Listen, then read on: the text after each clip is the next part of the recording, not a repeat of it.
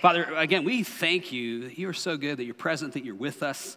Thank you that as a church family, there's just so many ways that we're able to uh, connect and grow deeper together and grow uh, more in you, but also then to be outward facing. I want to thank you for the beautiful um, event that happened, Serve Saturday yesterday, and um, just the, the lives that were touched, the people uh, in that memory care facility who received the love of Jesus again from, from folks in this church family. God, I thank you. Um, yeah, that, that, you're just up to some good things. And thank you that we get to be a part of it. Um, pray this morning now that you would be at work in our hearts, uh, in our lives, and, and through this message, Lord. I know it's not up to me saying it right. Um, or saying it perfectly. Thank God it's not up to that, because um, what it's up to is you. So if your Holy Spirit would come um, and move in power, then what happens this morning could be of significance. So we pray, Holy Spirit, come. Holy Spirit, come and move in power, move in our hearts. We say yes to you. In Jesus' name. Amen. Amen. All right, well, here at Hope, um, if you've been around for any length of time, you know that we really treasure the Bible, that we have a deep desire to, to go deeper into Scripture. And part of how we're approaching that as a church community um, is what we do with our messages on Sunday mornings. Um, we have been going through story by story the book of Luke, passage by passage. We've been in it for about a year. Um, it's going to take at least another year and a half, maybe two years. We do pause and do like, you know, Advent before Christmas and Lent before Easter. And sometimes there's another thing that we feel called to, you know, spend a few weeks on. But um, it's part of just going deeper into these scriptures. Uh, and so, um, Next week, we will. We'll pause. We'll do the Lent series leading up to Easter. We'll talk more about what Lent is next week if you don't know. But this week, uh, we're back in our message series, Luke, uh, which we're calling Jesus for Everyone. Now, one of the things about going through these things, kind of hitting all the major high points, is sometimes there's just weird stuff in the Bible. It's just strange, it's odd. The temptation, I think, would be to skip it, but that's part of teaching through this is that it really presses myself and, and Liz and Brandon and the other folks that teach here to actually go, okay, let's, let's not just skip over stuff that looks weird or hard or difficult. Let's see what God might be saying to us. And this is one of those strange episodes because in the episode we're going to look at here, um, Jesus has a supernatural meeting with two other folks from the Old Testament, two, two ancient Old Testament heroes, Moses and Elijah, who by the time Jesus shows up, they've been gone for centuries, but here they are in this episode. So as I read it in a few minutes, if it sounds bizarre, um, that's because it's a little bizarre, yes. it's a little different, it's a little odd, um, but this passage is really deep with um, symbolism, it's rich with meaning. And this story here that we're going to look at, it actually reminds us, it really reinforces um, who Jesus is. See, that's a central theme throughout the book of Luke. We want to know who Jesus is, and Luke keeps reminding us and telling us who Jesus is. This passage that we're going to look at also, besides showing us who Jesus is, it's going to give us some insight on how it is that we read the scriptures, particularly maybe even the Old Testament. How do we read the Old Testament today? Um, so, Hang with me. Uh, I hope this is going to be uh, helpful. But the way I want to start before we get to the text is to tell a story from my own history. See, back when I was in high school, so like just a couple years ago, um, no one laughed. Oh man. Wow, You're feeling sorry for me. Um, yeah, so a long time ago in a galaxy far, far away, when I was in high school, uh, I had this major paper that I had to write, and we were allowed to pick a controversial social topic, and we were supposed to argue why are we for this thing or why are we against it. And although it was a public school, the, the teacher um, said, Hey, uh, we're going to allow you, I'm going to allow you to support your argument for or against on moral grounds. If you want to look at the moral grounds of it, you can do that as well. Now, I was kind of suspicious, like, oh, sure, like, how fair is this teacher going to grade me? Because um, I was pretty sure that this teacher was not a Christian. I mean, he didn't go to our church, at least, you know. Uh, if he did go to a church, it was probably, you know, that covenant church down the street, so he couldn't be a real Christian, right? So, um, well, yeah, only a couple laughs from the first service, too. Yeah, no, that's, I told them they just didn't get me. You guys get me. Not, not happening, so. Anyway, so, so I uh, chose my topic, and the topic was capital punishment. And I was going to choose to argue for capital punishment, why it was a good idea. Now, by the way, disclaimer here I hesitated to even tell this story because it's not what this sermon is about. It's not about the death penalty, and I don't want you fixating on you know, what you think of the death penalty or wondering what I think of the death penalty. So just, it's just an example, but hang with me because back then in all my you know teenage wisdom, I decided I was going to argue for the moral, uh, we called it the Judeo Christian support for capital punishment. And so I could find a lot of verses in the Old Testament that reinforced my argument and um, turned in my paper. I actually got a good grade, but the teacher made comments um, on the papers and on my paper. One of the comments, and this is like really it's 35 some years ago but what i remember is here i am in the name of you know writing a you know, Judeo Christian support point of view for the death penalty, I leaned into all these Old Testament Bible verses, and his simple comment was something like, Yes, but what about the teachings of Jesus? I was like, Whoa, like I was stunned, right? This I, never actually, honestly, occurred to me that maybe Jesus would say or teach something that sounded different from another part of the Bible. I mean, none of the so called Christian sources that I had looked at to support um, my argument, they never actually got to what Jesus taught at all. See, what had happened is I had used the Bible to support my argument, but I found myself a follower of Jesus who, oops, forget to consider what Jesus himself actually said. I mean, I didn't know how to apply Jesus' teachings in instances like this. And in a sense, in a sense, you could say that I was, you know, biblical, but not Christian. Ooh, wait, can that happen? Yeah, that can, that can happen. That does happen.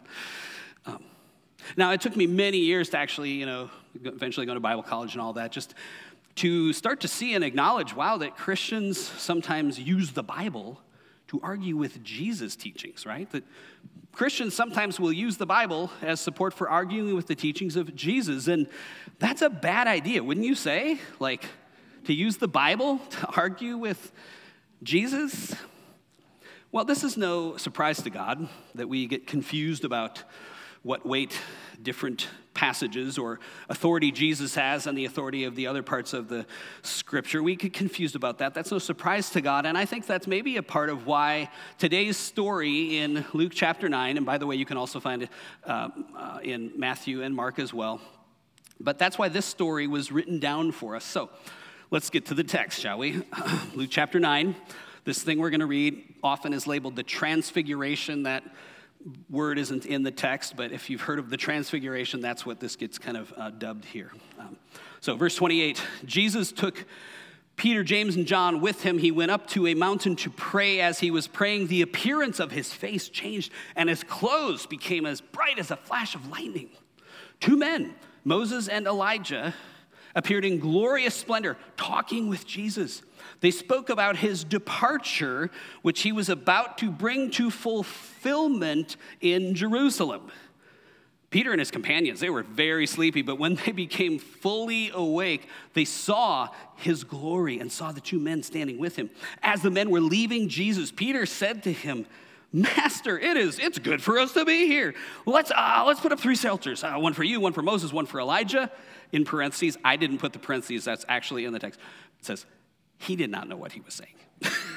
right? Right? He's a nervous talker. Anybody else a nervous talker? And you start saying stuff. Yeah, okay, a few of us. Uh, he, Peter goes for the nervous talker here. Verse 34 While he was speaking, a cloud appeared, covered them, and they were afraid. As they entered the cloud, a voice came from the cloud saying, This is my son whom I have chosen. Listen to him. It's my son whom I've listened to him. When the voice had spoken, they found that Jesus was alone. So Moses and Elijah, poof, vanished. Listen to him, poof, they vanished. The disciples kept this to themselves. They did not tell anyone at that time what they had seen. Like I said, this is a weird story, right? It's a weird one. Like, Thomas Jefferson had a Bible that he cut out all the things that he didn't believe could have happened, so miracles are gone, all kinds of things are out. This one definitely got cut out of Jefferson's, but you can, you can actually see it in a museum. He like went and cut out. This one would have been cut out because it's a weird story, but this story actually um, gives us some real insight into what's going on when Jesus shows up and how that affects the Old Testament scriptures, particularly the law and the prophets because those things were kind of a big deal, right? They were the deal. So, again, let me just summarize here. We read the text, but Jesus took three of his disciples, James, Peter, John, up onto this high mountain. This strange thing happens. Jesus' clothes and his face suddenly begin to shine. Now, when Matthew tells that part of the story, um, he says it this way Jesus' face shone, catch this, like the sun.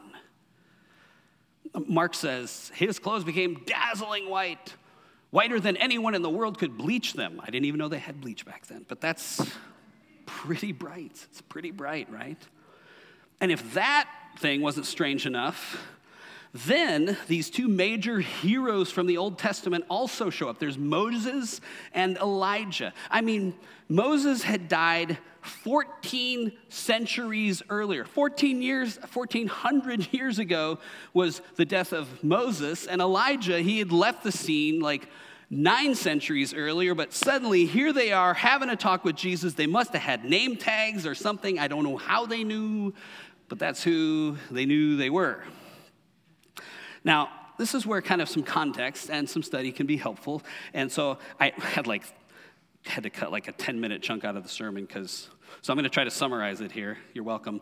Um, see, to the people of Israel, when you talked about Moses and Elijah, um, they weren't just heroes of the Hebrew scriptures, we, what we call the Old Testament, the Hebrew scriptures, right? Moses and Elijah represent what the Hebrew scriptures are built on. Um, those of you that have done a little study in the Old Testament, then you know you would know, like, okay, so who is Moses? Moses is the lawgiver, right? So he's the embodiment of the books of the law, the Torah, uh, Genesis, Exodus, Leviticus, Numbers, Deuteronomy. Those are the Torah right there. So that's Moses. The Jewish faith was really founded on that. And who's Elijah?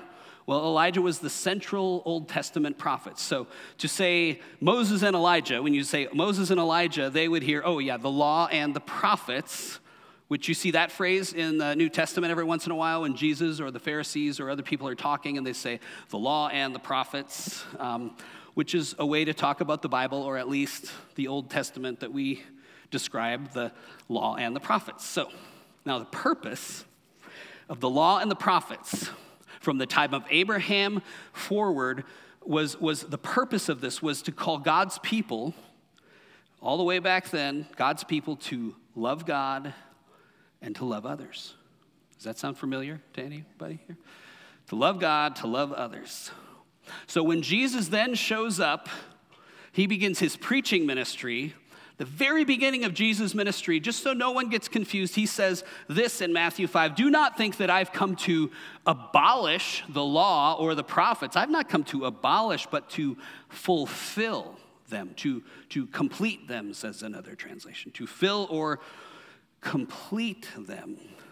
So, here in Luke 9, when Jesus shows up and we've got Moses and Elijah talking with Jesus, we've got the law and the prophets, um, together what we would call now the Old Testament, the Old Covenant, they show up here in the New Testament. They show up before this glorified Jesus, and this is a signal that something new is underway. Something new is taking place in Jesus which the three scared to death disciples would have totally they would have got that they would know that they would know the, symbolis, uh, the, the symbolism of this moment and they would know the significance of this episode, but they were so frightened they didn't know what to say. And perhaps predictably, it was Peter who opened his mouth and said something anyway, right? Something like, you know, okay, hey, listen, Jesus, okay, I got this great idea. Hear me out.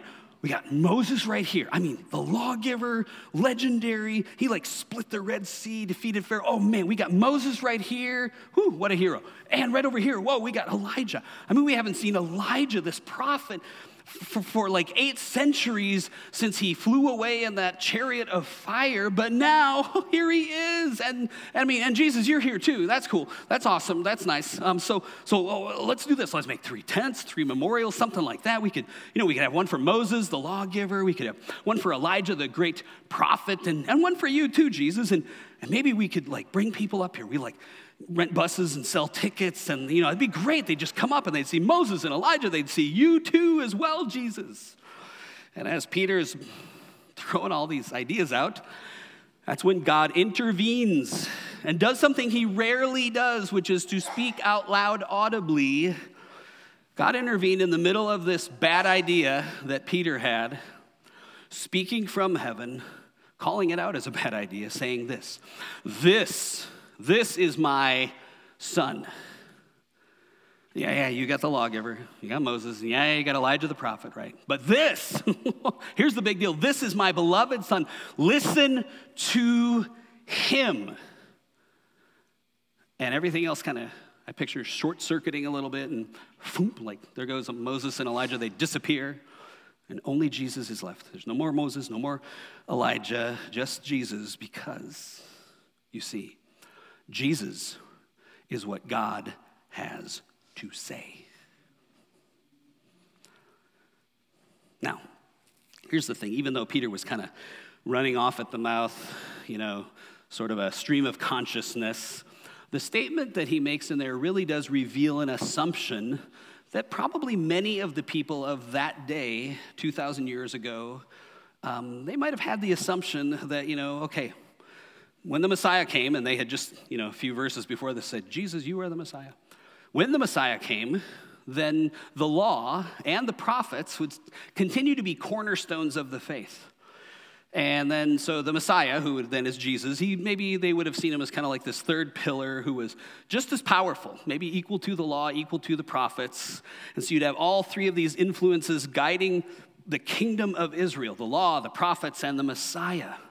But here in the transfiguration, all of that gets corrected.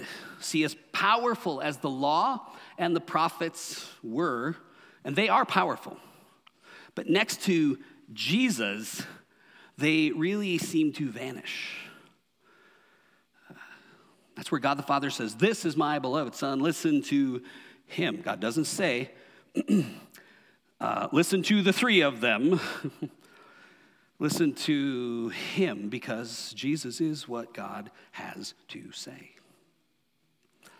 Peter, James, and John, they get the message loud and clear that Jesus is the authority over all of it. That Jesus actually stands above, above, he stands above and over the law he stands above and over Moses. His authority is greater than that of Elijah, the prophets.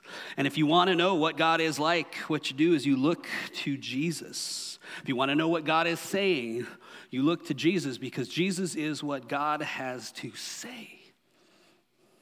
I mean, think of this. Um, let's see if this metaphor kind of works. Um, let's say we were trying to figure out what God had to say and who God was. It would be really helpful to have some light, wouldn't it? Just to have some light on the subject. Um, and when it's dark, if you have the moon, if you have some stars, it gives enough light that you can, you can see. You might even be able to kind of find your way, particularly if it's a full moon, you can see way better. Has anybody ever been on a night hike in the desert in a full moon? Kind of a fun, a couple of us. It's kind of a cool thing to do. Problem I didn't realize is that I need to keep, Benny didn't tell me I need to keep my uh, headlamp somewhere because we're going to come around a corner where the mountain like blocks, the, and you can't see nothing. So um, keep that headlamp close because. Uh, you know, there's stars, yeah, there's some moonlight, but it's still a bit dark and shadowy. Okay, that's the moon and the stars. And so the law and the prophets, are like the stars and the moon. they help us get a glimpse of who God is, for sure. Um, they, they'll even give us direction into what God might be saying. And I mean, without the law and prophets, the people of God from ancient days, they would have been completely lost. So the law and the prophets, just like the stars, the moon, very, very important. But when the sun comes up, then we can see clearly. When the sun comes up, also, like the stars, they're not destroyed. No, the moon isn't. You can even see, oh, there's the moon over there in the sky. It just doesn't actually have as much of a useful impact. See, once the sun comes up in the full light of the sun, suddenly all these things the stars and the moon were helping us to kind of see dimly, at least in the dark, suddenly in the light of the sun, our vision becomes much clearer. Now we can see what's just right there in front of us because now there is light. And so, Jesus, when he shows up, uh, he is far superior to the law and the prophets. The light of Jesus is like the sun shining brightly in all its strength. See, the light, the bright light of Jesus now helps us to see who God the Father actually is. That's why Jesus said in John 14, If you've seen me, you've seen the Father.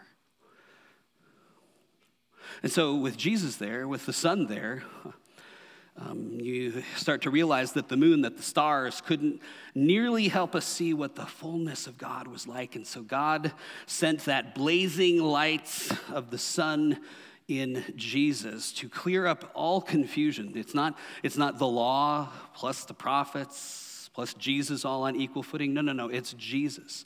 Jesus is the authority over and above the law and the prophets. He's not just a, an equal, he is the perfect revelation of God and what God is like because Jesus is what God has to say. All right. So, nice theology, interesting words, hopefully inspiring. But how does this play out into our, our lives? Why does this matter to you and me? Ready? So if you've been checked out, come on back. Come back to me. Come back. Come to the light. Try to make it clear. We try to make it plain. Sometimes it's hard. So hopefully the rest of this will be pretty clear. Here's how this plays out for you and me. Um, Brian Zahnd, who Heidi and I love his, his, stuff, his books, his sermons. He sparked a lot of the ideas that have uh, contributed to what I'm teaching today. Brian said this. He said, the most clever way of all to hide from following Jesus or to hide from Jesus is like this. Not now, Jesus. I'm, uh, I'm reading the Bible, right? Like when Jesus says, um, teaches, love your enemies. Woo, no, no, no, no, no, not, not now, Jesus. I'm, I'm reading the Bible. I'm in the Old Testament, and I'm reading that part where Joshua and David and Elijah, they got to kill their enemies. I love, I love that part. So thanks for the suggestion, but not now, Jesus. I'm reading from the stuff from the Bible that supports, you know, my preferences, my, you know, my kingdom. Um, which, you know, we can kind of do that. Um, Especially, you know, if we think that the parts of the Old Testament that don't jive with what Jesus taught, if we think those things are just as valid, like it's a flat text and everything in the Bible is equally the same, if we think that's what's going on, um, you could actually use the Bible to argue with Jesus, to refute Jesus. We might even think, well, you know what, I'm going to just pick and choose. Uh, whichever one of the things in the Bible fits my kind of preferences today. Here's a couple examples. I mean, like the one I opened with, you know.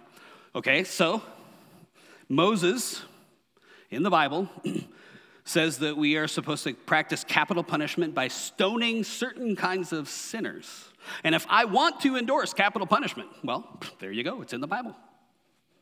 Or if Elijah, uh, if the prophets, the prophets you know, call down fire on their enemies, and I like the idea of my enemies being torched, then there you go, right?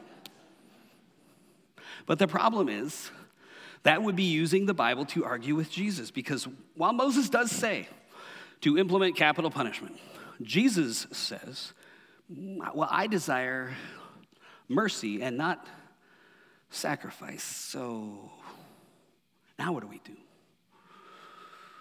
Or, or since Elijah um, did, he called down fire from heaven on his enemies. But Jesus said, mm, No, no. Love your enemies and pray for those who persecute you. Okay, now, now what? Do I, do I just kind of pick and choose depending on the day or how, what my mood is? If you or I like the idea, I kind of really want a God. Uh, I kind of want a justice. I kind of want the kind of justice that's about getting even or even getting ahead and making them pay. Then you could be like, you know, a well known politician who claims to be a Christian, but said, an eye for an eye and a tooth for a tooth. That's my favorite verse in the Bible. Well, the problem, problem with that is that Jesus said, You've heard the law said this. So you've heard the law, the sun and the moon, or, sorry, the stars and the moon trying to reveal and light the way. But, but here I am now. I'm here. The law says this, but, but I say, here I am as the sun shining a bright light. I say this. For example, Jesus said, You have heard that the law says the punishment must match the injury, an eye for an eye, a tooth for a tooth. That's actually Leviticus 24. It's right there in the Bible. And then Jesus says, But I say, so you heard the law says this, but I say, Jesus says, do not resist an evil person. If someone slaps you on the right cheek, offer the other cheek also. Well, now what do we do? See, Jesus is shining a light and revealing the heart of God, the way of God, the kingdom of God, and how it's designed to work in God's story, God's kingdom, God's way. You see this confusion show up, and I'll hit two uh, examples um, of where this kind of confusion gets confronted by Jesus in the Gospels. John chapter 8 is one of them. It's the story of a woman caught in adultery. If you know the story of the Pharisees, the religious guys, they bring her to Jesus and fling her down in the midst of this crowd, and they say, Rabbi, teacher, they said to Jesus, this woman was caught in the act of adultery. And I'm always like, so, okay, then where's the guy? But they say, the law of Moses says to stone her. It's in the scriptures. So, what do you say? Just notice right here how the Pharisees have weaponized the Bible according to their own twisted agenda. But to hand it to them, the Pharisees, they're at least correct in saying, hey, if you want to find a Bible verse to justify your position of violent punishment, you can, you can find those verses in the scriptures. And what does Jesus do? Verse 8. They were trying to trap him, trap him. Okay, well, Rabbi, the Bible says stone him, but what do you say? But Jesus stooped down, wrote in the dust with his finger. We don't, we don't know what he wrote. Verse 7, they kept demanding an answer. So Jesus stood up again and said, All right, but let the one, let the one who has never sinned throw the first stone. I mean, Jesus is genius. I mean, this is brilliant. He is so incredible. See, he knows the spell that they are under. They are under the spell of the mob mentality. Today, sociologists will, will, will tell us that, that we will do as a mob what we would never do as an individual. So they get caught up in this mob mentality and they're all bringing their rock.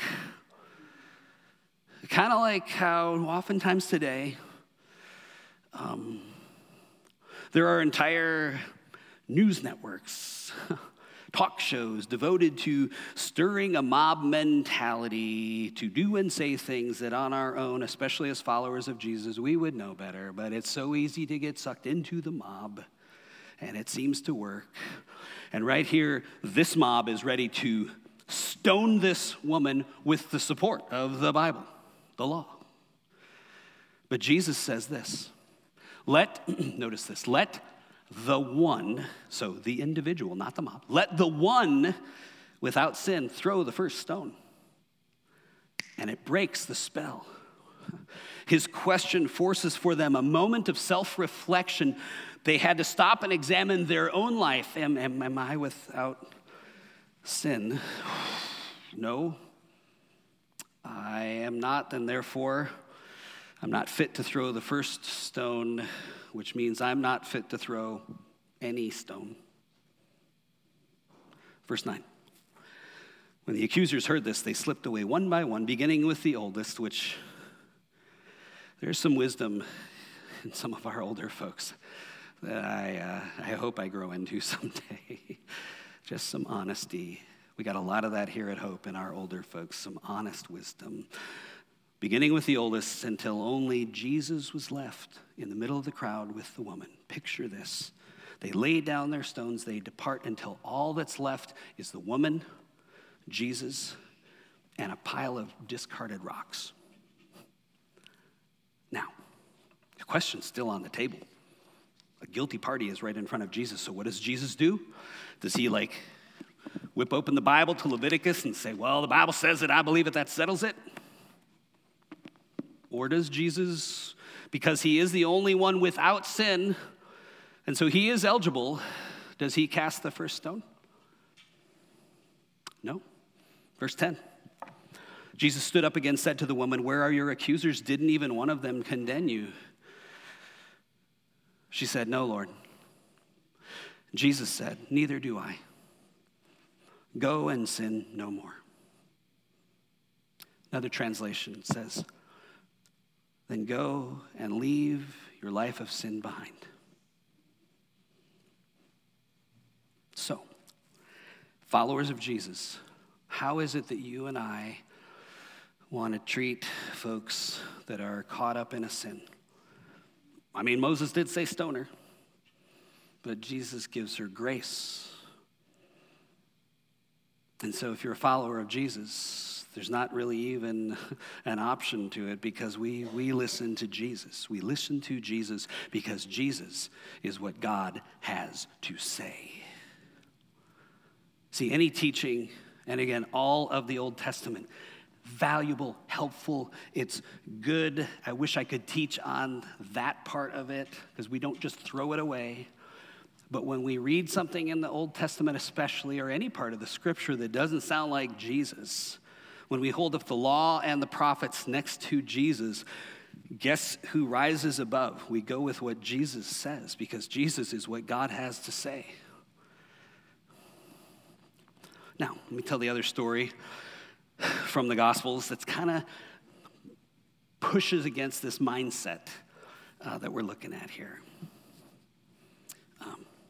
It's this mindset of the way of Jesus versus the mindset of the prophets of the day, the Old Testament prophets especially. Now, not long after this episode we looked at here in chapter 9 of Luke of the Transfiguration, just a couple sections later, still chapter 9 of Luke, Jesus and his disciples, they're on their way to Jerusalem but they've got to go through Samaria. Now, the tension between Jews and Samaritans was very hostile, um, probably a lot like the strain today between Israelis and Palestinians. It was, it was intense. And Jesus and his disciples, they needed lodging for the night, and so they request hospitality from a Samaritan village, which was a major important thing in that culture to honor hospitality, uh, even for folks that you might not want to be around. But what happens, instead of honoring just kind of the custom, um, they're refused hospitality. No hospitality for you guys. So, James and John, by the way, two of the three guys who had just watched the transfiguration thing go down, uh, James and John also get a nickname in another place from Jesus. Anybody know what they get nicknamed? Yes, sons of thunder, right? Yeah. So these guys are super mellow, very chill, very calm. Not so much. Um, they are offended. They are very offended. And kind of my take on how it went down, what they would have said sort of here to Jesus in less words than I'm about to use. They were like, hey, Jesus, can we do that thing that's in the Bible that Elijah did? You know, the, it's in the Bible, so it's got to be God's will. That thing where Elijah called down fire from heaven and burns up the enemies. Oh, we love that passage. I mean, we got chapter and verse, Jesus. Second Kings, chapter one. Look it up, Jesus. It's right in there. Can we call down fire from heaven and burn them up? which means, Jesus, can you call down fire from heaven and burn them up? Can you be like Elijah? Because we would love to see that, Jesus. Because that story that he's referring, that story is in the Old Testament, right? It's the prophets, right? Elijah, the story with the fire, Second Kings, chapter 1, verses 9 to 15. The story was the king of Israel was upset, wanted to arrest Elijah. So he sends out an officer and 50 soldiers to arrest Elijah. The officer gets to him, says to Elijah, Oh, man of God, you're under arrest. Elijah says, If I'm a man of God, let fire come from heaven and burn up you and your 50 men. Boom, drone strike, and they're all dead. Elijah might have some anger management issues here. Um, but the king, like people in power do oftentimes, sends another officer and another 50 men. Man of God, you're under arrest. Oh, yeah? Well, if I'm a man of God, let fire come down and burn up you and your men. Boom, he just nukes them, fries them all. The king, though, is he's relentless, probably an idiot too, but he finds a third officer. Can you believe? Poor guy, right? Can you imagine? Like you've heard what's happened. You're the third officer. 50 more guys, they know what's gone down. You're like, oh, you've got to be kidding me, right? So this officer goes and it says he begs, like, oh, okay, Elijah, man of God, come on, man. Like, I'm between a rock and a hard place here. Just would you, would you please cool it with the fire and stuff? Come on, just.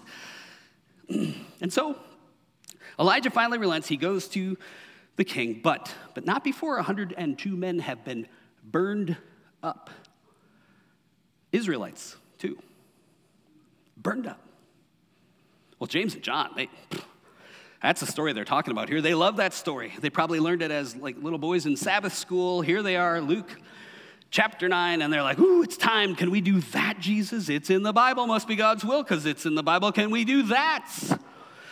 And Luke tells us, verse 55, but Jesus rebuked, that's a strong word, rebuked them I picture Jesus saying, What is wrong with you? What is wrong with you guys? We've been at this for almost three years by now. You know that's not how I operate. The Son of Man, you've heard me teach, the Son of Man did not come to destroy lives, but to save them. See, the point of these two stories is Jesus is coming up against a mindset that had all kinds of assumptions. And people would probably think, well, yeah, I can use the Bible to argue with Jesus. See, but sometimes I think we think maybe that, you know, some of those things in the Bible, they're just impractical. These teachings of Jesus, they're not really doable. So let's just revert to the ways of the kingdom of the world. Or let's revert to the Old Testament law and prophets and how we treat other people. And um, I mean, you can do that. Just don't call yourself a follower of Jesus. See, that's why in this story, this episode of the Transfiguration, it's clearly demonstrated that Jesus has authority over the law and the prophets. And when the Father says what he says, I believe the Father wants those words that he spoke to Peter, James, and John to ring in our ears as well. When we go down the wrong path, I sense God saying, stop it. This is my beloved son. Listen to him. Listen to him. Because Jesus is what God has to say. Now, I had to cut a whole big chunk because I really wanted to cover like don't walk out of here thinking I'm saying the Old Testament doesn't matter. The Old Testament matters, totally does. Um, some people say, I don't bother reading the Old Testament. And it's a fair question, but uh, here's one of the reasons it's important to read and know and study the Old Testament. Um, you can't understand the New Testament without knowing the Old Testament. It provides context and story from the larger story that we operate from. And so, um, read the Old Testament, study the Old Testament. There's so much good in there. But, but when you get to something that seems off or different or doesn't jive with Jesus, um, remember this everything that we read in the Old Testament, we need to read through the lens of Jesus. We look through the lens of Jesus to understand it. Um, see, Jesus is the ultimate authority. And if there's a confusing thing in the Old Testament, and there's plenty of stuff that I'm like, I'm still trying to figure that one out, right? Um, I know my wife says this all the time. I, there's a uh, Dr. Meghan Good, she says something to this as well in her book that I highly recommend, Unwrapping Scripture. So good, Unwrapping Scripture. But, but um, I kind of have Heidi's voice in my head with this because she says it all the time. If it doesn't look like Jesus, you're reading something it doesn't look like Jesus, there must be more to the story that we don't understand. So go towards Jesus every time. Just go toward Jesus every single time. Now, to wrap this up, um, here's the question. So, why does this transfiguration story matter to us? And after I worked on this sermon quite a bit um, yesterday, I didn't know the answer to that one. So, you're dismissed. You go home. God bless you. Thanks for coming. Yeah. Um, no, but Heidi, actually, my wife, um, she really helped um, remind me, tell me, show me why, again, this is so important for us. Here's why this story is important. Here's the invitation, actually, a question for us. Do you want to know? Do you want to know God? Do you want to know what God looks like? Do you want to know what God's heart is like? Then look at Jesus. Get to know Jesus because Jesus is what God has to say. Maybe, maybe you're someone like me who often is confused about what God expects or wants. Maybe there's stuff in the Old Testament that you read and you're like, wow, that seems to go against the way of Jesus. And some of us sometimes get, get kind of hung up on those things and go, well, I don't even know that about following Jesus because I'm hung up on this stuff here that I don't quite get. And let me say, if that's you and you feel that way, like, first of all, that's totally understandable. But hear me, you don't have to have all the Bible and what you believe about the Bible sorted out before you start following Jesus. So keep your eyes on Jesus. Even as you try to study and learn and better understand the scriptures, especially if you start feeling confused, just put your eyes back on Jesus. Get to know Jesus because Jesus is what God has to say. Some of you, maybe you've been a Christian for a while and, and your kind of um, spiritual growth phase is you, you really want to know, you really want to grasp what does it mean now to, to love God and to more deeply love others? You've got that question and you wonder what the answers are. Get to know Jesus. Just get to know Jesus. Yes, get to know him through his voice. Get to know his voice through teaching in Scripture. That's how we know God's voice and know what it sounds like. Scripture really helps with that. Um, and then, um, try to learn to hear what God might be speaking to you. In fact, uh, go to the class that starts next Sunday that they mentioned earlier, right? It's uh, 9 o'clock, no, second service? First service, 9 o'clock. Just come early, go to the class, and then come to church. Come to that engaging scripture during first service. And then um, we mentioned earlier the practice and presence that's happening first weekend in March, uh, Friday night, Saturday morning. Um, it's going to help you get to know Jesus and learn to hear Jesus' voice in, in some amazing ways. So, um, now as the worship team comes, again, I just want to say, friends, I want to encourage you to spend your time, your focus, getting to know Jesus again, because Jesus is what God has to say. Jesus is what God has to say, so we want to learn to listen to Jesus, to trust what Jesus teaches us in Scripture, to take up his invitation to follow him, to be a disciple.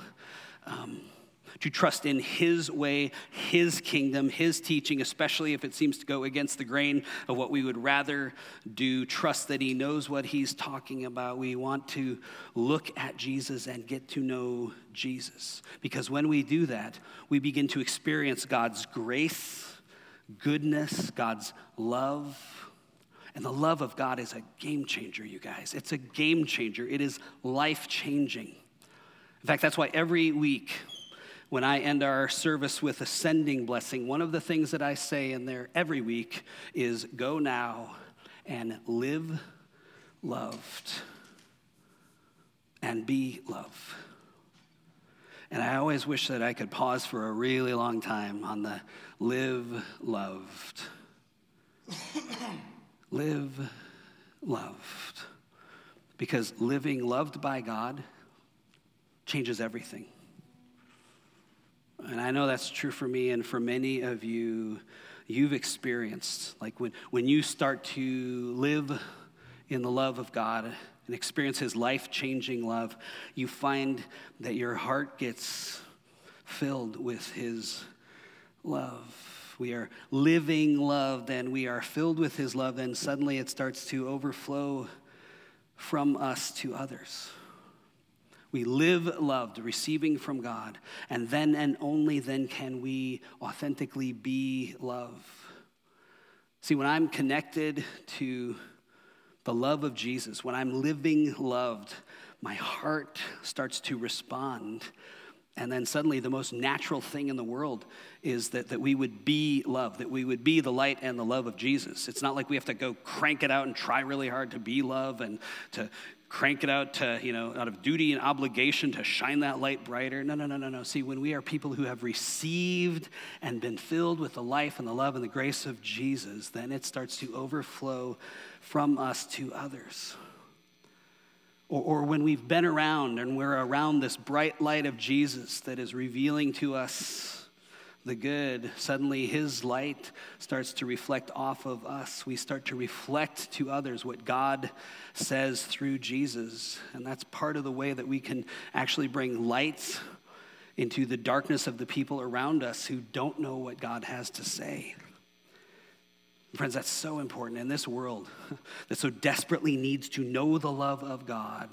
It's so important that our lives as we live loved, begin to be a reflection of the love of Jesus. That's how the light of Jesus will shine. So the question is this Will you say yes? Will you say yes to getting to know Jesus? Because Jesus is what God has to say. Will you stand with me